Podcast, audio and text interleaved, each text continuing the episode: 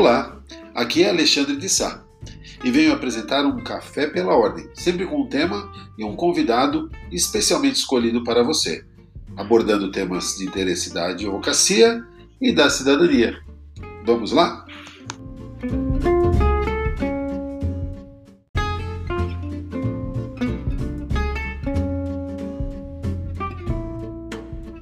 O meu convidado de hoje é o Dr. Paulo Marcos. Ele é juiz federal e vou conversar com ele sobre dignidade da pessoa humana. Tudo bem? Poxa, que bacana contar com a sua presença aqui no nosso encontro de todos os dias, chamado Um Café pela Ordem. Eu que agradeço o convite, prazer enorme. Doutor Paulo Marcos, eu queria explicar o nome desse, desse espaço que nós criamos aqui. Uhum. É um café pela ordem em alusão à prerrogativa que os advogados têm, não só os advogados, mas os advogados têm, de fazer uso da palavra pela ordem. Sempre uhum. que alguma questão estiver em desacordo com a regra, com o procedimento ou os fatos, né? E eu usei esse nome não, não à toa, porque hoje em dia todo mundo fala de tudo e pouco se respeitam aqueles que efetivamente conhecem dos fatos, conhecem do direito, aqueles estudiosos como você. Então, eu tenho procurado trazer pessoas aqui que para mim são referências na minha vida é, profissional é, para falar sobre assuntos de que eles entendem. E hoje eu fico muito contente de contar com o gabarito da sua presença, viu, doutor Paulo Marcos? Ah, muito, muito lisonjeado, gentileza sua, doutor. Um nome, um nome muito, muito perspicaz. Fico feliz de ser incluído nesse, nesse seleto grupo aí das pessoas que talvez tenham algo a dizer. Muito obrigado, gentileza. Vou descontar na, na conta da nossa amizade essa, doutor Alexandre. Não, não é não. É, a, nossa, a nossa amizade, é, inclusive, surgiu após é, eu, eu conhecê-lo é, profissionalmente e nas suas manifestações públicas, na, nas suas ações, que nós vamos falar um pouquinho disso hoje. É, mostrou assim o ser humano que você é acima de tudo, né?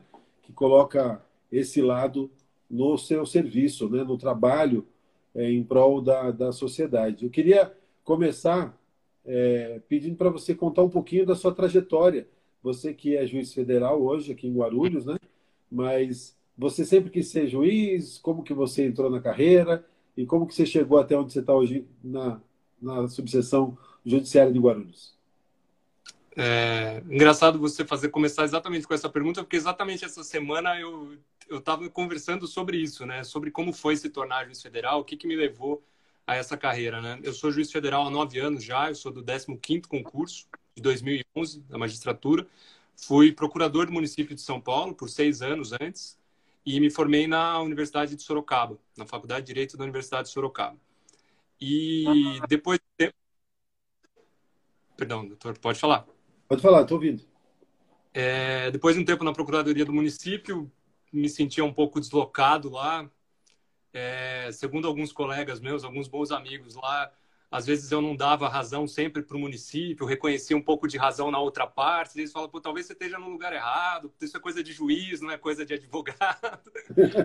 e daí o destino meio que acabou me levando à, à magistratura federal. Eu sempre digo que foi, foi a magistratura que me achou. Eu, respondendo a sua pergunta, não, não tenho aquele sonho antigo de querer ser juiz. Eu, na faculdade, queria muito ser promotor de justiça. É, uhum. admirava muito, admiro até hoje, assim, tenho um carinho enorme por um promotor de Sorocaba chamado Orlando Bastos Filho, com quem eu tive o privilégio de fazer estágio, com a doutora Alice Satico Júnior também, lá em Sorocaba. E eles sempre me inspiraram a ser, a ser um promotor de justiça. Um dos meus, um dos meus professores mais queridos era, era procurador de justiça, o doutor Eduardo Martins também. E depois de passar um tempo na Procuradoria do Município, por circunstâncias do assim, né? Depois de muita gente que presta concurso e não, assim, quer uma carreira, mas a carreira não abre para ele, né? Então eu estava estudando para o Ministério Público e não abria concurso lá nos idos de 2003, assim. E daí acabou abrindo o concurso para a Procuradoria do Município de São Paulo, que me deu uma oportunidade de ouro, assim, de trabalhar numa instituição gigantesca, com gente incrível, muito gabaritada lá dentro, com a prefeitura do, de São Paulo, né, do tamanho que é, assim, Guarulhos, a gente já tem a segunda maior cidade do estado com esse tanto de coisa que acontece aí. a cidade de São Paulo era uma escola para mim, né? E me permitia morar na cidade de São Paulo, perto de Sorocaba, da onde eu sou, sem ter que ficar viajando para cima e para baixo. E daí foram foram encontros e desencontros assim que me fizeram prestar o concurso da magistratura em 2011. E eu tive a felicidade de poder escolher Guarulhos como minha primeira lotação. Cheguei em Guarulhos em outubro de 2011 na segunda vara de Guarulhos. Eu fui juiz substituto lá, onde fiquei até o final de 2016. Daí eu fui para o Pantanal, fui para Coxim, fui promovido a juiz titular. A vaga era lá, né? A vaga que tinha de juiz titular era lá em Coxim. Passei um ano incrível, incrível, um, um dos melhores anos da minha vida, assim, foi no Pantanal. Mesmo foi uma baita experiência como pessoa, como juiz, conhecer um, um povo bem diferente, assim, é, em, em, todos os sentidos, é, um povo muito acolhedor, muito muito sofrido e, e apesar do, do, sofrimento e das dificuldades que existe por lá, é muito gentil, muito simpático com quem é de fora, com os forasteiros. E daí eu tive uma outra grande felicidade, que foi no, num concurso de remoção, né, onde eu poderia parar em qualquer lugar de São Paulo e Mato Grosso do Sul. Já na minha primeira tentativa eu consegui voltar para Guarulhos. e é o, é o meu, meu vício preferido. Eu adoro Guarulhos. Eu não sou guarulhense, né? Não, não tenho esse privilégio. Mas eu adoro a cidade. Quando cheguei aí por acaso em 2011, graças à Justiça Federal, fiz grandes amizades. O senhor é um exemplo disso, né? Como o senhor colocou no início, eu tenho, eu tenho esse privilégio, assim. Grandes amigos que eu tenho hoje, eu fiz a conta do meu trabalho, né? Eu os conheci primeiro como profissionais, então primeiro veio uma admiração, né? Pela competência, pelo trabalho, pela dedicação e o convívio diário foi foi permitindo que nos tornássemos amigos, né? E daí hoje eu tô continuo em Guarulhos, então voltei para cá em 2018 e tô no Juizado Especial Federal hoje. Estou na primeira vara do Juizado Especial Federal. É muita gente que nos acompanha, doutor Paulo Marcos, é, são alunos, são estudantes de direito, né? Pessoas da sociedade que, que têm interesse pela área e hum. eles têm, obviamente, muitos aqui. Já já a colega é, Lúcia falou que o sonho dela é ser juíza e várias outras pessoas, né? É, qual a dica que você dá para quem quer seguir a carreira pública? Assim, você tem alguma dica que para você deu certo com relação ao estudo, para o concurso? Eu acho que o, o, mais essencial, assim, a primeira coisa de tudo é a pessoa ter muito, muito claro na cabeça dela o que, que ela gosta de fazer, assim, o que, que ela, no que, que ela, ela vai se, se destacar, assim, no que, que ela é capaz, onde estão os dons dela, né? Porque às vezes a pessoa, ela, ela, ela tem uma admiração por alguma coisa, mas não naquilo que ela se dá bem. Então, a gente vê alguns colegas, assim, às vezes batendo por anos e anos e anos, né? Tem muita gente que, que estuda para concurso, passa anos e anos e anos tentando uma carreira espe específica, assim, e daí acha que não consegue, que não está dando certo, que talvez não esteja estudando direito, mas na verdade talvez o que esteja faltando é uma, é uma reflexão, né? Um, um, um esforço de autoconhecimento um pouco maior para saber onde é que está a porta que está aberta para ele, né? Porque essa às vezes eu ouço as pessoas falando assim, ah, puxa, eu quero muito concurso público, né? Eu quero muito carreira pública, assim. E eu já penso, puxa, começou um pouco errado, né? Porque na verdade as pessoas têm que querer ser advogado, tem que querer ser juiz, tem que querer ser promotor, defensor, delegado, policial, seja o que for, né? Meu irmão é advogado, né? Um dos melhores advogados que eu conheço, meu meu modelo em praticamente tudo na vida, né? Um pouco mais velho que eu. E eu jamais conseguiria ter a paixão que ele tem, né? Como eu via, por exemplo, o senhor nas audiências que fizemos, criminais, assim, os advogados, eles têm que ter uma paixão assim, que eu não tenho e que foi isso que começou a me colocado na Procuradoria do município, né, onde eu era advogado da cidade de São Paulo, né?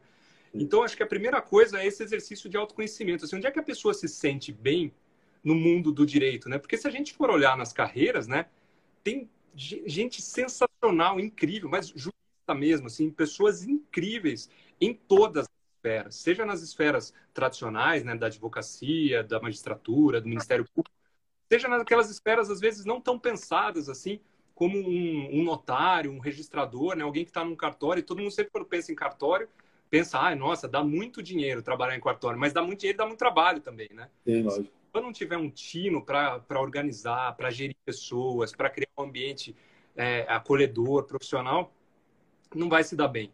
Então, eu diria que esse é o primeiro passo, assim, a pessoa se conhecer para evitar ficar dando cabeçada, né? Depois disso, aí sim entraria o, o, método de estudo propriamente dito, e daí existem, não, diria que tem certo e errado, tem o que funcionou para mim, né?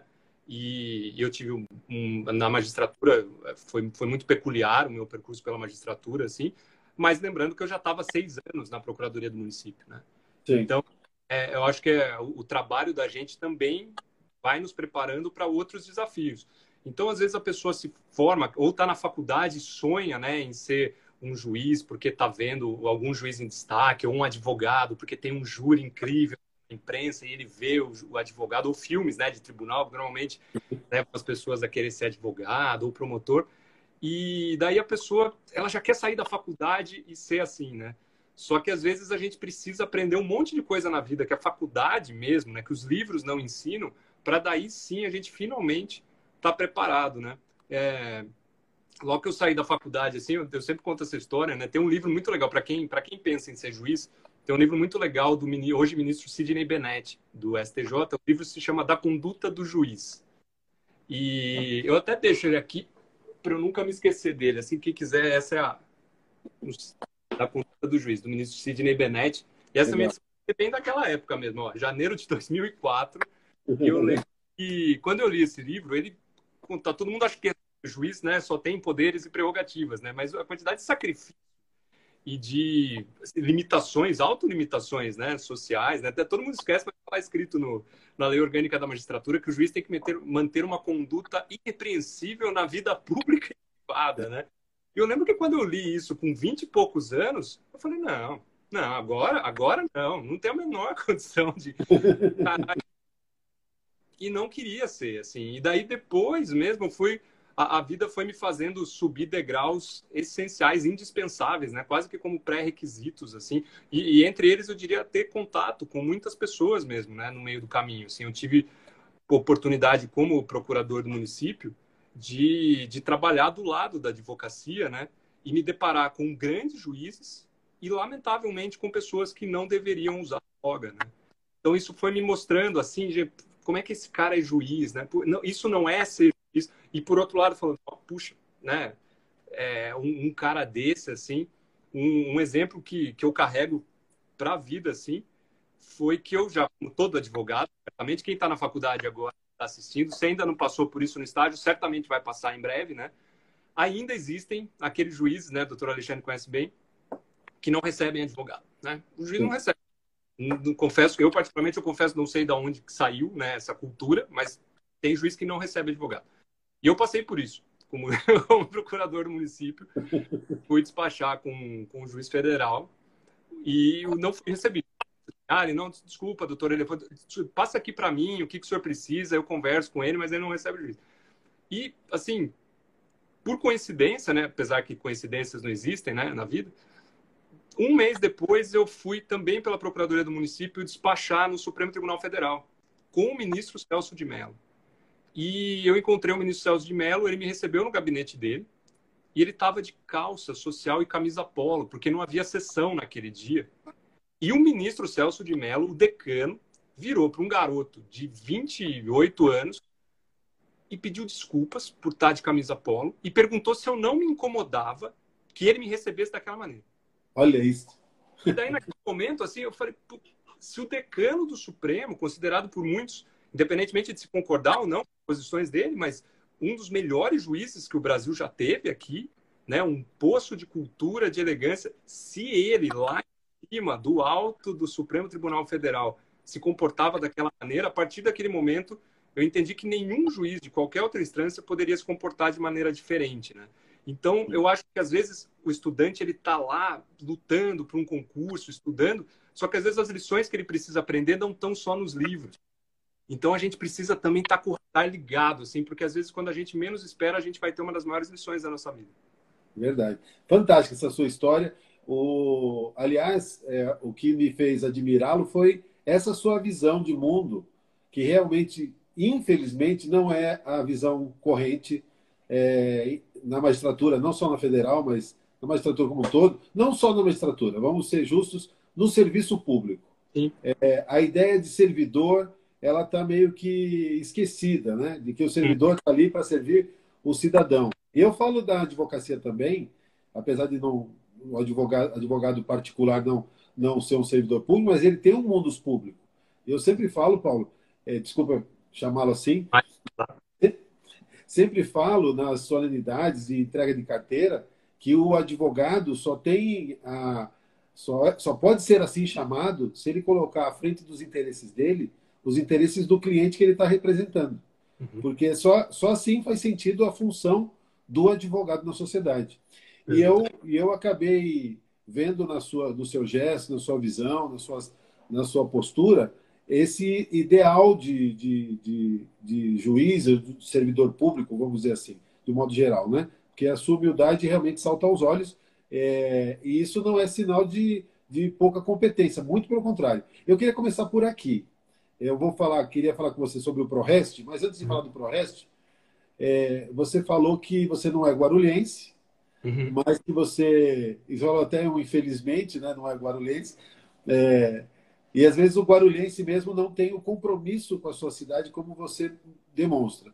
Você já participou aqui do núcleo de conciliação e fez conquistas incríveis para a cidadania aqui da nossa cidade. É, eu queria que você explicasse da onde vem essa sua forma, formação humanista, é, de onde vem essa sua visão de mundo. É, uma vez você, numa palestra, mencionou até os miseráveis, né? Uhum. falou lá de Jean Valjean eu não posso assistir uma palestra sua que eu fico emocionado porque os seus exemplos realmente tocam a gente. Eu fico feliz que o senhor se lembre do, dessa menção ao Jean Valjean, porque é uma menção muito muito cara para mim, muito querida, assim, e tem tudo a ver com o ProRest, né, que a gente vai falar já já desse programa. É, eu, eu, devo tudo aos meus pais. Tudo, tudo, tudo, tudo, tudo. Mas assim, eu, eu não estaria onde eu tô, eu não saberia o que eu sei, eu não seria quem eu sou hoje se não fosse pelo meu pai e pela minha mãe e pela, pela história que, que os levou a se encontrarem, né? O, o meu pai foi padre de, de formação desde pequeno, né? Entrou no seminário com 14 anos e com os 18 foi embora para Roma, foi fazer a formação, foi ordenado padre lá no Vaticano, morou por sete anos lá, voltou é e foi padre e foi padre aqui no interior de São Paulo por muitos muitos anos até conhecer minha mãe e depois se apaixonou, largou a igreja por causa dela e se casaram. Isso na Sorocaba dos anos 70, né? Nossa. Pode, pode imaginar, assim, né? Toda, toda a resistência, né? Daquelas... Imagina na igreja, né? Meu pai, de uma hora para outra, passou... Isso é muito comum, né? Hoje em dia, assim. As passou de uma hora para outra ao querido das beatas da igreja a praticamente a manifestação do anticristo ali, né? Na cidade. E foi algo muito difícil para eles, que eu só posso imaginar. Eu Imagino cinco anos depois disso. Mas os meus pais, eles, o meu pai principalmente por ser muito envolvido com as questões sociais da igreja, né? Ele é, ele é um especialista no Concílio Vaticano II, né? Ele é um admirador do Papa João XXIII, de toda aquela aquela vocação mais social da igreja. Ele passou isso para mim, para o meu irmão desde pequeno, nas nossas conversas, assim. Isso me deu muito trabalho na minha. Eu, eu brinco que eu sou um católico apostólico não muito romano. Assim. muita dificuldade com as instituições formais da igreja, justamente por essa minha formação um pouco heterodoxa em casa, assim. É, eu fugia do catecismo, sabe, as coisas que as pessoas muito assim by the book, né, aquele formalismo e talvez veja, já desde pequeno eu acho que eu fui me impregnando disso, porque essas coisas me incomodam até hoje, já num, num aspecto laico, né, saindo, né, da religiosidade vindo para um aspecto secular assim, esse tipo de formalismo de by the book no judiciário, na advocacia, na legislação, assim, às vezes a gente é, deixando de lado o que realmente tem que ser feito, simplesmente para prestigiar uma forma, um dogma, uma verdade, ou, ou, no serviço público isso é muito comum, o, aquele entre aspas, porque sempre foi assim, sempre foi assim. Ah, mas por que vocês estão fazendo assim? Ah, porque sempre foi assim. Né? Então eu cresci, né, eu cresci num ambiente não de contestação assim, mas até meu pai era membro de uma das instituições mais antigas da humanidade, mas ambos são professores universitários, né? Minha mãe é professora de primário, né? Foi, são aposentados hoje, né? Mas eu tive essa alegria singular de nessa minha rebeldia infantil e inconsequente assim, além do catecismo eu fugia da escola também. pensando isso publicamente, assim, mas enfim. Né? É, eu, como sou advogado, eu queria... Prescreveu, já era, já estava atrás. Ah, então tá bom. E daí, assim, veja que coisa, né? Naqueles anos 80, o meu castigo, né, foi estudar na escola estadual da periferia onde minha mãe dava aula. Porque o meu pai dava aula numa escola particular, para o meu irmão e eu podermos ter bolsa na escola lá, para a gente estudar lá com bolsa. E daí eu ficava causando das minhas e minha mãe falou: então tá bom, então você vai estudar lá comigo. Eu tive aula com a minha mãe na segunda série. Caramba! Atual da periferia de Sorocaba, assim, a cidade acabava e continuava lá. E eu aprendi muita coisa lá, com os meus parcos, oito anos, assim, que o senhor mencionou coisas de Guarulhos, né? Episódios que eu vi ali, por exemplo, no Jardim Novo Portugal, né? no entorno do aeroporto de Guarulhos, quando eu fui lá para conhecer onde ia ser a desapropriação que a gente conduziu em 2012, né?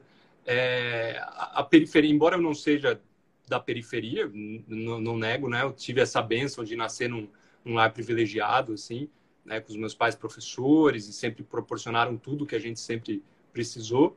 Mas eu sempre tive esse contato muito próximo com a ação social da igreja e com essa questão do ensino, né? De, de reformar as pessoas pela educação e não só a educação formal, né? Os meus pais eles participavam também de, de grupos, né? Lá São Vicente de Paula, esses grupos é, religiosos, mas não ligados, né? Oficialmente à igreja.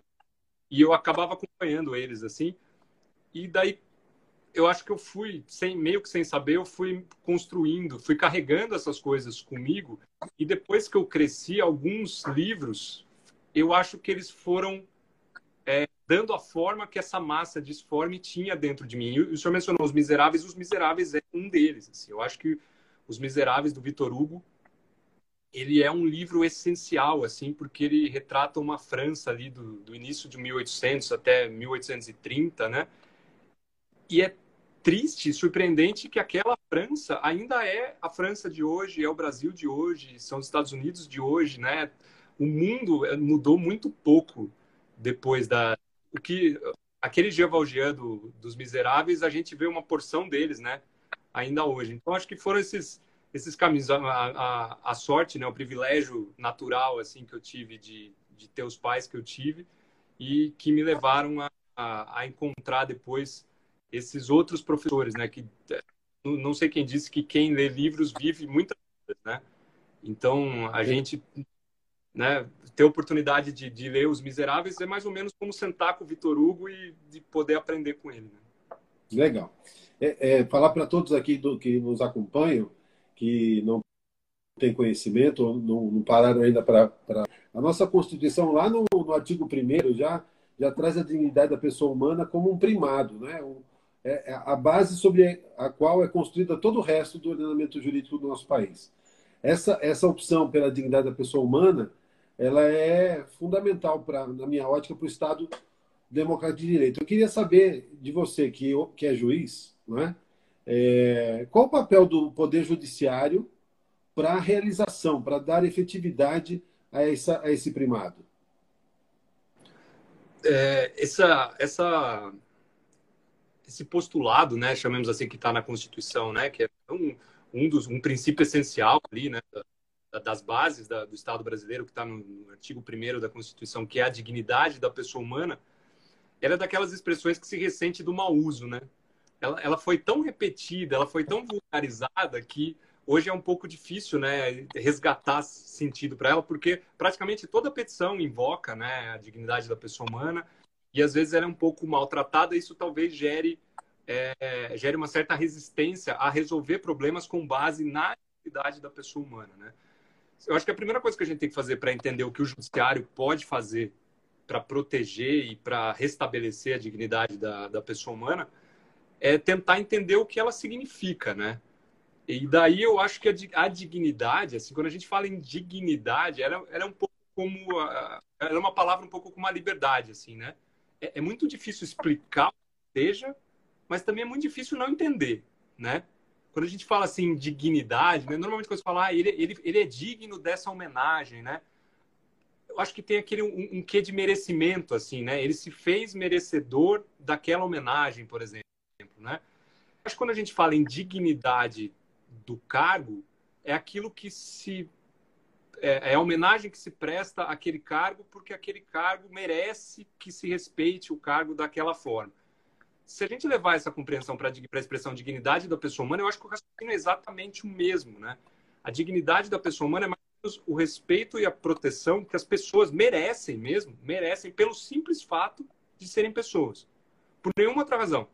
Não é porque são ricos ou são bem-sucedidos ou porque, pelo contrário, são pobres e não tiveram idade, porque são brancos ou porque são negros ou porque são homens ou porque são mulheres. O denominador comum é ser humano, né? É ser uma, uma pessoa humana. Eu acho que é por isso, eu lembro muito na faculdade que questionava, puxa, não bastava só a dignidade da pessoa, né? Por que da pessoa humana, né? E me marcou um professor que falou, não, talvez, não sei se foi essa a ideia por trás na, nas discussões constitucionais, mas e, e, a, essa expressão dignidade da pessoa também está na Convenção Americana de Direitos do Homem, né, da Pacto de São José, em outros documentos internacionais. Mas o fato é que talvez, quando o Brasil quis usar a expressão dignidade da pessoa humana, que justamente marcar a separação entre as pessoas, as pessoas mesmo, o ser humano e as corporações. As, as pessoas, num, num, momento em que as corporações estavam ganhando, né, as indústrias, os grandes conglomerados, né, as transnacionais, Sim. elas se tornando entes assim poderosíssimos. Talvez a ideia fosse justamente de demarcar, falar, esse círculo aqui é só das pessoas de carne e osso, né? E a nossa Constituição ela é muito rica em, em tentar proteger essas pessoas de carne e osso, né? Então, logo no início, ela já prevê lá no artigo 5 uma porção de direitos individuais, depois ela traz os direitos sociais, direitos. É, mesmo quando ela fala, acho que no artigo 170, quando ela fala da ordem econômica, que ela deve ser, ser buscada sempre com respeito à dignidade né, da pessoa. Então, tudo que a Constituição oferece, ela oferece sempre tendo em vista o bem-estar, né, a proteção da pessoa naquele, naquilo que os, os juristas chamam assim de mínimo existencial. Que quem tiver curiosidade de saber, o nosso mínimo existencial é muito parecido com aquelas necessidades que se diz no artigo 7 da Constituição que o salário mínimo deveria proteger, né? Que é saúde, educação, moradia, lazer, cultura, né? Todas as pessoas deveriam ter esse mínimo. A partir dali, né? Se a gente igualasse esse ponto de partida para todo mundo, a partir dali quem tivesse mais velocidade alcançaria os méritos dos mais velozes, quem tivesse mais inteligência dos mais inteligentes, mais beleza dos mais então conforme o mérito das pessoas, elas poderiam ir se destacando desde que a gente desse para todo mundo. Então, numa primeira aproximação, o poder do judiciário, o papel do poder judiciário frente à dignidade da pessoa humana é justamente garantir que todo mundo tenha pelo menos esse mínimo. Então, sempre que o Estado, principalmente o Estado, seja porque ele se furta a proporcionar isso, né? Ou seja, ele, ele, age, ele não age, né? Ele, ele tem um papel negativo. Ele deveria fornecer leitos de hospital e não fornece. Deveria fornecer professores bem treinados e bem remunerados e não fornece. Sempre que o Estado falha, o Poder Judiciário pode ser chamado para devolver aquilo que a Constituição promete, porque ao entregar o que a Constituição promete, a gente está justamente protegendo esse núcleo né, que é a dignidade que toda pessoa tem só por ser pessoa. Legal. É, uma, uma, uma coisa que sempre relacionam com dignidade da pessoa humana, né, os direitos humanos, é a questão do direito dos bandidos, né? Muita gente fala que é, é, direitos humanos é, são para humanos direitos. Os direitos. É, uhum. Fazer esse trocadilho infame, né? É, será que uma pessoa que eventualmente Vamos imaginar que concretamente ela tenha violado o direito do, do outro, não é? Violou o direito humano do outro, cometendo uma agressão, uma violência, até mesmo um homicídio. Ela perde o direito de ser tratada como ser humano? É, de, direitos humanos é, no Brasil, será que é só para bandido? Como que você vê isso? Eu acho que, com, com perdão do trocadilho, né, mas eu acho que assim, a indignidade que todo crime representa, né, ele não pode ser ela não pode ser retribuída com outra indignidade do Estado. Né? É plenamente compreensível que as vítimas, elas, as vítimas de uma agressão, né, seja uma agressão é, que não constitua um crime, uma agressão verbal ali no, no, calor de alguma coisa, mas principalmente os crimes mesmo, né? As vítimas dos crimes, naturalmente, o que elas vão querer ali num primeiro momento, e às vezes algumas pessoas até depois de refletir, mas o que elas querem é vingança. Elas querem a retribuição, elas querem que a outra pessoa sinta o mesmo mal que ela sentiu. E é natural que seja assim.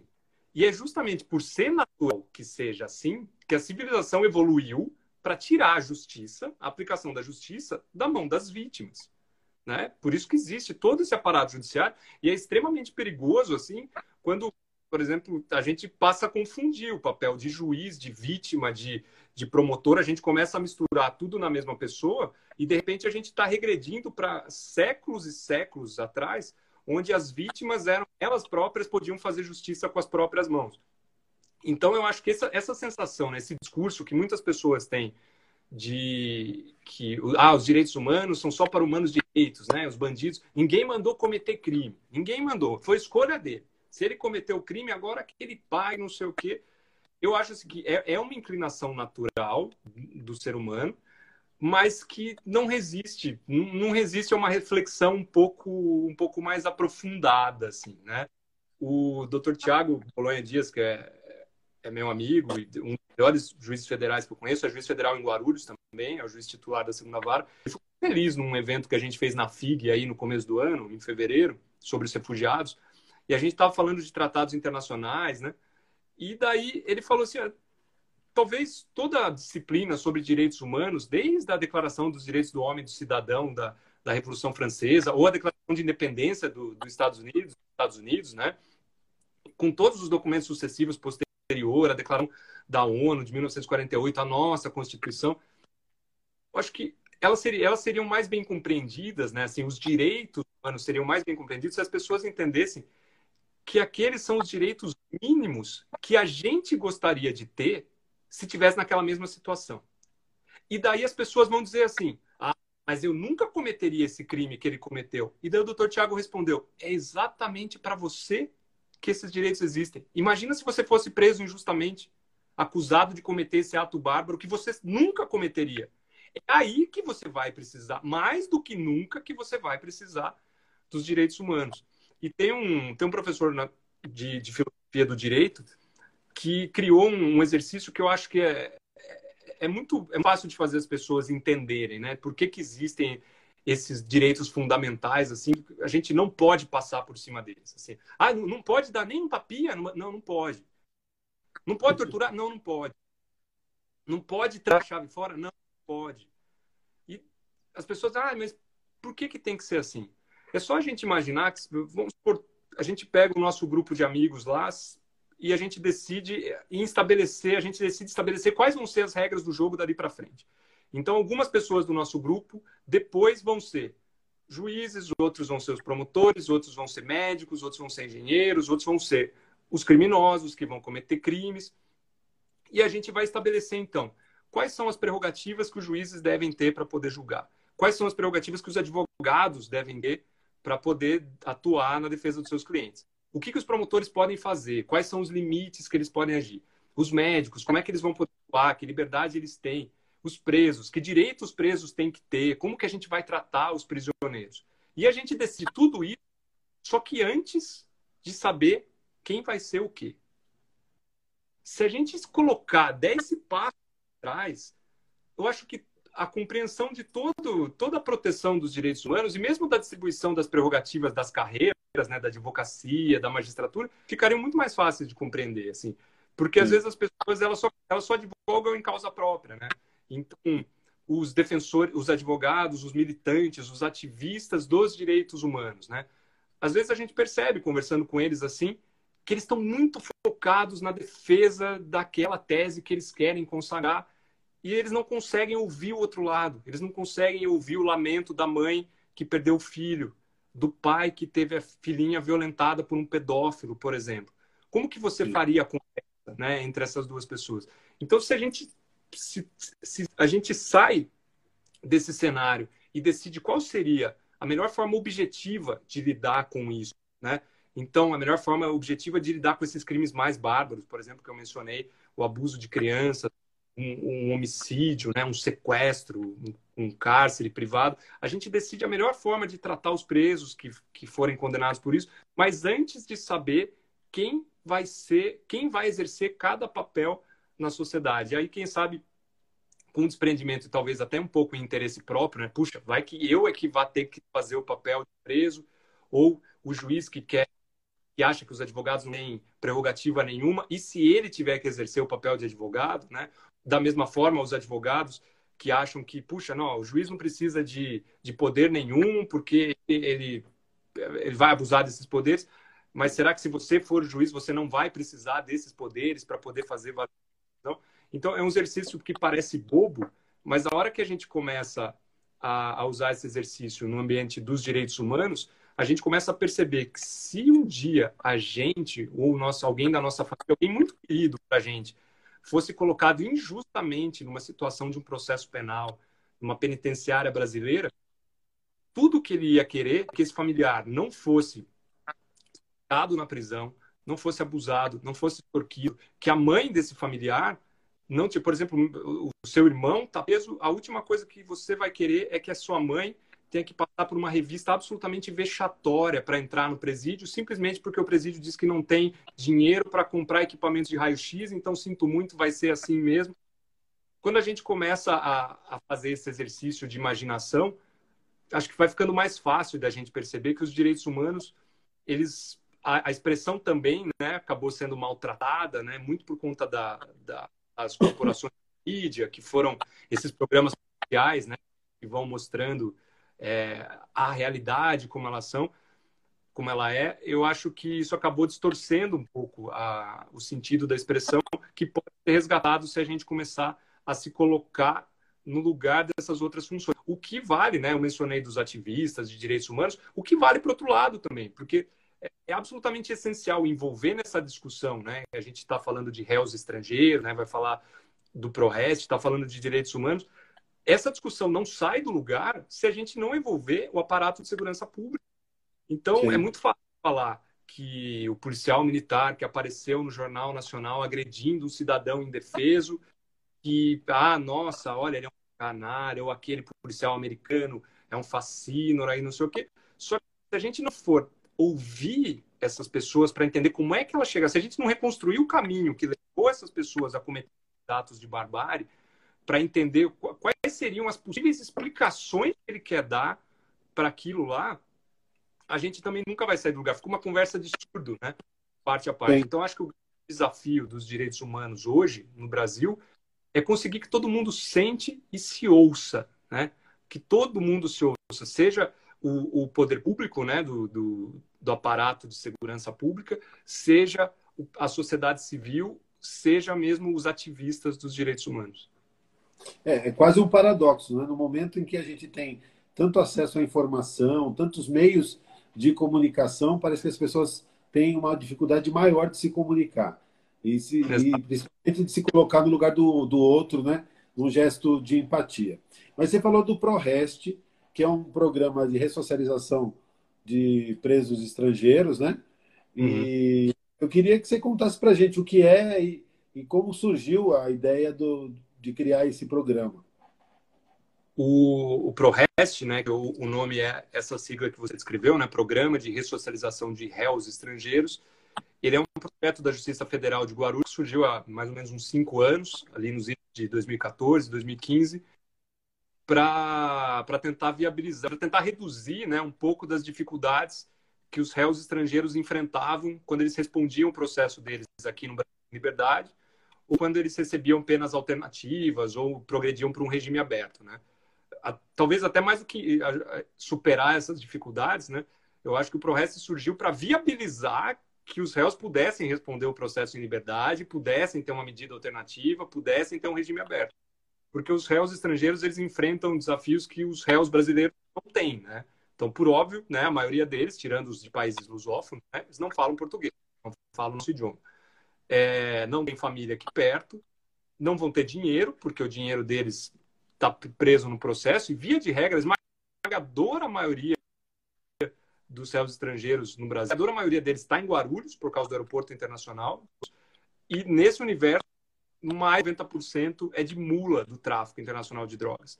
Então, são brasileiros, são, os brasileiros são, são parte considerável também, né? mas especialmente os estrangeiros, são aqueles estrangeiros com poucos recursos que, numa curva da vida, se desesperaram, aceitaram uma proposta para ser transportador de droga, normalmente cocaína, né? Então eles vêm contratados do exterior, vêm da África, vêm da Europa, vêm da Tailândia, ali do asiático, vêm do mundo inteiro, vêm para o Brasil porque o aeroporto de Guarulhos é um dos corredores da droga para a Europa, né?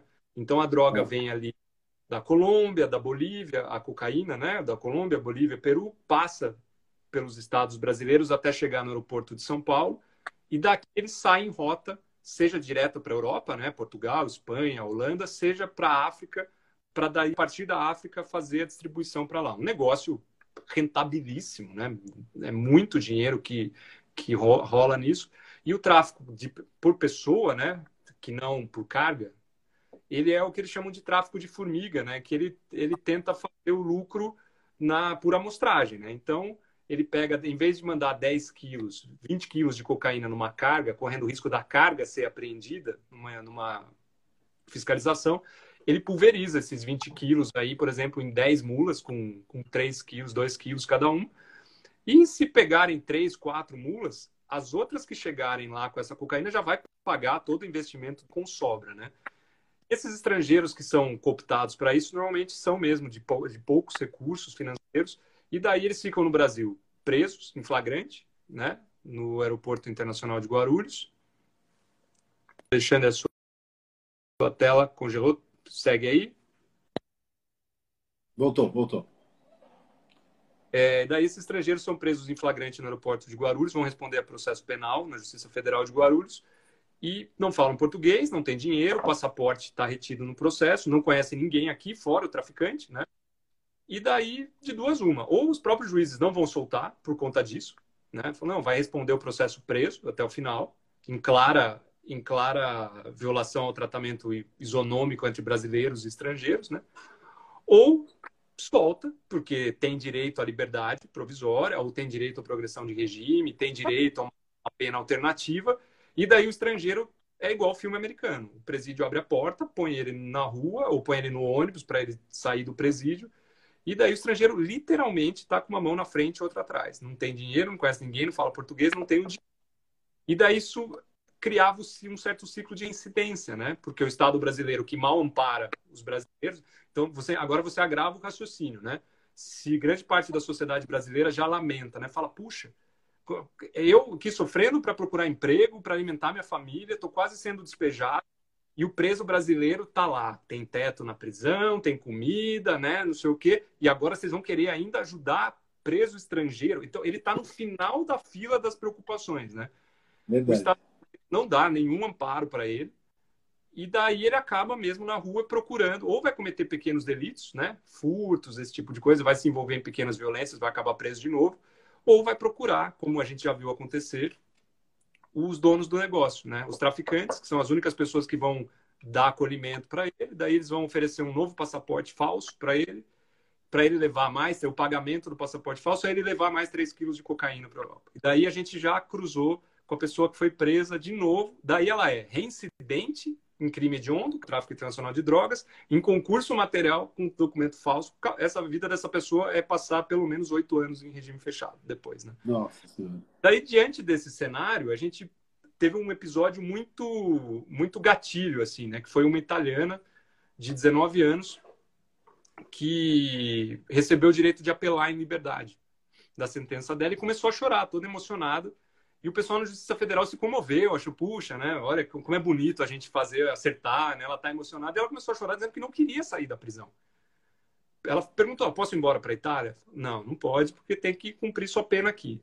Tá. Vocês vão me devolver meu dinheiro, meu passaporte? Não, porque vai ser perdido no processo, o passaporte vai ficar retido para você não fugir. Tá. Vocês vão me mandar para onde? Não é problema nosso. Eu vou para a rua? Não, não quero sair. Eu quero ficar aqui. A partir desse momento, quando a gente viu uma presa que não quer sair de uma prisão brasileira, né, que vamos combinar, não é nem um hotel uma estrela, né? Sim. Aí a gente percebeu que alguma coisa muito errada nisso, muito errada. E daí a gente começou a desenhar um projeto com alguns parceiros da sociedade civil.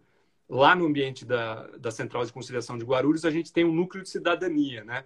O Conselho Nacional de Justiça, quando estruturou essas centrais de conciliação, né, no Brasil, ela, ela previu, o Conselho Nacional de Justiça previu que funcionasse um núcleo de cidadania ali. Então a gente usou o nosso núcleo de cidadania para fazer parcerias com a Receita Federal, com a concessionária do aeroporto de Guarulhos, com uma entidade fantástica de Guarulhos que chama CDDH, que é o Centro de Defesa dos Direitos Humanos.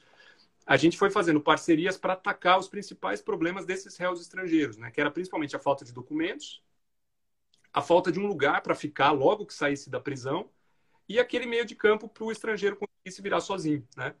Então, a gente fez uma parceria com a Receita Federal para começar a gerar número de CPF para essas pessoas. Com o número de CPF, ela pode tirar a carteira de trabalho, por exemplo. A gente fez uma parceria com a, o CDDH, né, o Centro de Defesa dos Direitos Humanos, viabilizou, na verdade, né, uma parceria deles com a Gru Airport, e a Gru Airport reformou o espaço deles em Guarulhos e criou um albergue temporário lá. Então, o CDDH, que tem uma história linda, já e antiquíssima, com os refugiados, né?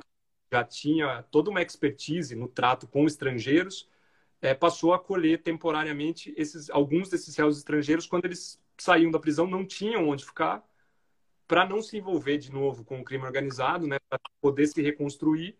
O CDDH recebe por, por um tempo e faz aquele meio de campo com a Ivone, que é uma pessoa sensacional, assistente social é de Guarulhos, faz todos os contatos para tentar colocar essa, essa pessoa de pé na vida de novo, né?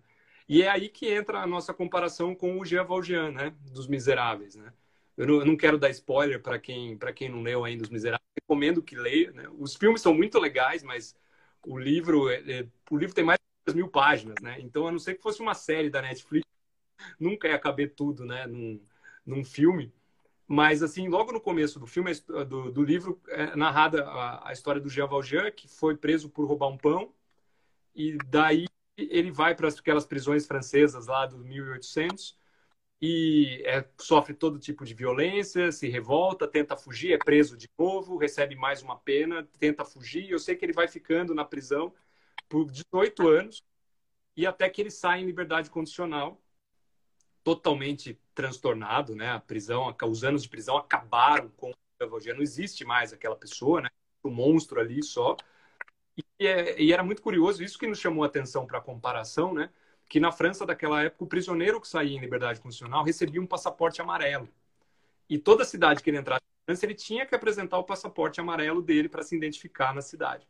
E isso era o fim de qualquer chance de, de para ele. Porque a partir do momento que ele mostrasse o passaporte de condenado, portas iam se fechar para ele, a polícia já ia ficar em cima. E e ele sofre todo esse tipo de rejeição até que uma pessoa do livro finalmente estende a mão para ele. E foi uma mão que foi estendida para ele. Ele não entende, ele não consegue entender como é que aquela pessoa está estendendo a mão para ele. Ele mesmo não vê sentido nisso. Se ele tivesse do outro lado, ele faria a mesma coisa. Ele continua praticando pequenas violências assim. E ele fica tão transtornado de não entender como é que a outra pessoa simplesmente estende a mão para ele, que aí sim ele se redime. Aí ele resolve mudar de vida e não tem spoiler nenhum, porque tudo isso acontece até a página 190 do livro e o restante todo do livro é que é a história de como é que isso tudo acontece, né? Mas é essa imagem do Jean Valjean, né, desse personagem, a gente até gosta de brincar chamando assim de síndrome de Jean Valjean, né? Que é aquela, aquele fio de esperança que toda pessoa, por maior que tenha sido o erro que ela cometeu, ela é capaz de, se receber o estímulo certo, se ela receber uma mão estendida, ela é capaz de virar a chave dela. E não nos cabe, não, não quero fazer também invocações religiosas aqui, não, não nos cabe dizer se um, um, uma boa ação no momento de arrependimento é o suficiente para pagar toda uma vida de pecados. Não é esse o fato. O fato é que um criminoso que continue um criminoso não interessa para a sociedade. Não interessa. É, é burra. A sociedade que trata os criminosos como animais é uma sociedade burra. Porque no Brasil não existe pena de morte e não existe prisão perpétua. Então as pessoas têm que enfiar na cabeça que uma hora os presos vão sair da prisão. Vão sair. O Marcola vai sair da prisão. Fernandinho Beiramar vai sair da prisão. Eduardo Cunha vai sair. Os bandidos vão sair da prisão. Então o que a gente precisa fazer é se certificar de que quando eles saiam, eles não causem o mal que talvez eles causassem se a gente continuar tratando eles igual animais. Então, ainda que seja um raciocínio utilitário, eu acho que o respeito ao, ao, ao preso, e nesse particular aqui ao preso estrangeiro, né, as pessoas poderiam perguntar, ah, mas também, pô, o cara veio, o cara veio lá da Nigéria para cá, sabe quem mandou esse cara? Põe no navio de volta, põe no avião de volta. O holandês, o espanhol, tá brincando. O cara vem da Europa para causar problema aqui, não quero saber. Põe no avião, manda de volta. Enquanto a gente não consegue expulsar essas pessoas, existe né, o Instituto da Expulsão, né, que é um instituto de direito internacional, essas pessoas podem mesmo ser expulsas. Enquanto esses estrangeiros estão aqui, a única coisa que a gente, a única coisa inteligente que nos cabe fazer é evitar que eles voltem a cometer delitos, né? Então não precisa ser um idealista, né? Não precisa ser um, um grande filósofo, humanista, assim, para tratar essas pessoas com respeito e consideração, ou aproveitando né, o nosso gancho aqui, para respeitar a dignidade dessas pessoas que seja por mero utilitarismo mesmo, né? Que seja pensando nas consequências. Olha, vamos dar um documento para ele, vamos dar um teto para organizar, vamos abrir algumas portas e, sobretudo, vamos ensinar um pouco de português para ele. As pessoas não pensam nisso e não só dentro do, do, do, da questão da liberdade, mas especialmente no processo penal, né? Isso para a advocacia devia ser dos aspectos mais importantes e lamentavelmente a gente não vê muitos advogados pensando nisso. Talvez porque nem todo mundo, né, depare com um réu estrangeiro, né, na sua carreira. Mas o, o trabalho de um intérprete na Justiça Federal, ele é ferramenta do devido processo legal. Porque se você é um intérprete profissional numa audiência, aquele réu não está lá. Então é mais ou menos que um brasileiro ser julgado e o juiz falar para ele, olha, você não vai poder ouvir nada do que está sendo dito no seu julgamento. E às vezes alguns juízes federais, alguns juízes estaduais, né, porque os estrangeiros às vezes vão cair na justiça estadual também, eles não se preocupam com isso. Eles chamam lá um bilíngue, né, que a gente brinca, que é o guia da Disney, né? É o cara que, ah, não fala inglês, beleza, e daí o cara vai lá, ou pior, usa o Google Translator para traduzir uma denúncia para o estrangeiro. Não. E eu acho que já passou da hora, assim, dos juízes, procuradores e advogados perceberem o quanto isso viola o devido processo legal, né? O quanto é importante que os estrangeiros tenham no Brasil o direito de se fazer presentes no julgamento, né? Por meio de um intérprete competente. Então, o ProRest trabalha bem com isso, porque como a gente tem os intérpretes da Justiça Federal lá, e muitos deles brilhantes, né? De nome, eu cito a Jaqueline Nordin, é uma intérprete fantástica, que hoje está fora do país, mas trabalhou muito em Guarulhos. Rafael Garcia, que é um intérprete que ainda trabalha lá. É, a gente tem esses intérpretes que atuam no processo penal e, por vezes, a gente é obrigado, a, por meio do ProRest, pedir o socorro deles para, por exemplo, fazer uma intermediação de uma oportunidade de emprego. Ou como a gente, a gente já teve o caso com um réu estrangeiro da Dinamarca que estava no ProRest, ele estava ele tava revoltado, ele não estava entendendo o que estava acontecendo. Na, na formação dinamarquesa dele, tudo parecia uma bagunça, já era para tudo ter acontecido, e as pessoas poderiam falar: ah, tá, tá, tá querendo dar dinamarque, tá, querendo bancar o dinamarquês depois que veio o círculo do tráfico, né? Mas enfim, o fato é que a gente tinha esse problema e a gente não tinha como se comunicar com ele. Então a gente precisou de um intérprete, que no caso foi inclusive a Jaqueline, que por circunstâncias estava morando Suécia nessa época, e a gente conseguiu fazer até esse trabalho de interpretação remota, sempre pensando é, em, de um aspecto muito pragmático, assim, né? O senhor mencionou aí na, na conta da nossa amizade, né, que eu tenho um pouco de humanismo, é, eu contei um pouco da, da minha formação, assim, tenho mesmo, é, é, é mais forte que eu, mas eu tenho muito de pragmatismo também, assim, eu tenho, a minha missão, é, eu, eu não sou pago pra, pelo contribuinte para ser idealista. Eu sou pago pelo contribuinte para exercer a jurisdição. E nesse exercício eu tenho que resolver os problemas, né, que caem na frente da jurisdição. Então, às vezes é uma felicidade incrível, né, que a solução de um problema é mais fácil com um pouco de idealismo. E daí a gente consegue fazer. A Jaque, acho que é a Jaqueline que você está falando. Está falando, estou aqui, doutor. um abraço. Deve estar tá tarde na Suécia já. Um beijo para você, Jaqueline. Obrigado por estar aí.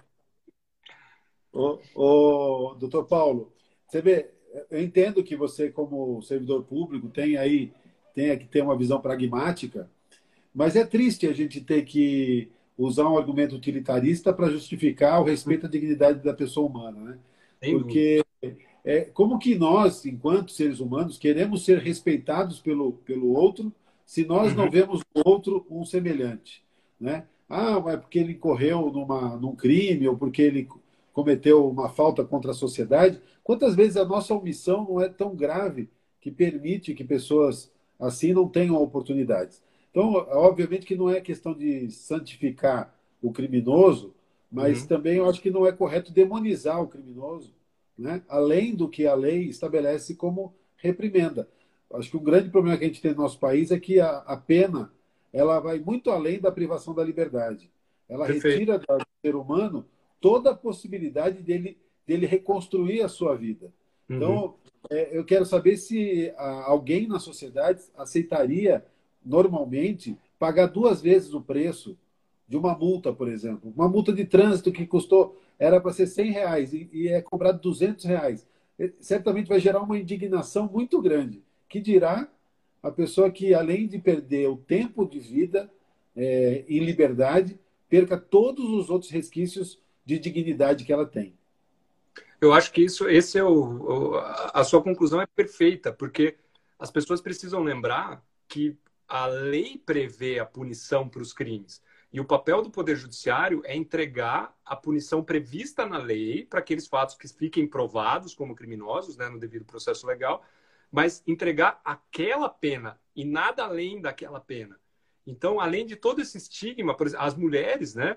Não vou nem falar das mulheres estrangeiras, né, que a família está lá longe, as mulheres brasileiras mesmo, todas elas têm uma pena história, por exemplo.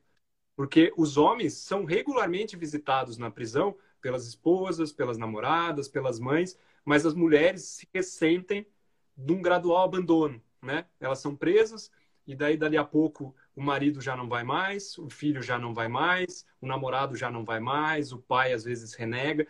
Isso é uma pena acessória que, como você falou, não está na lei. Não é essa a pena prevista. É como se ela estivesse pagando mesmo duas vezes por aquele crime. É.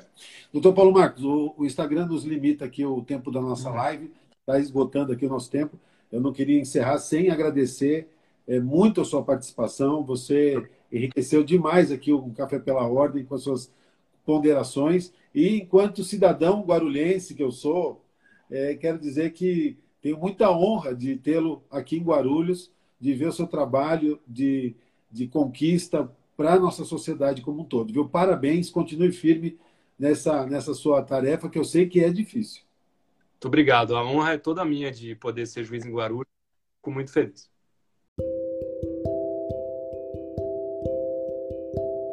Obrigado por ouvir mais esse episódio de Um Café pela Ordem. O meu nome é Alexandre de Sá Domingues e você pode me encontrar nas redes sociais, YouTube, Facebook e Instagram. Espero que tenha gostado do nosso podcast e que compartilhe com os seus amigos. Nos vemos no próximo episódio. Até lá!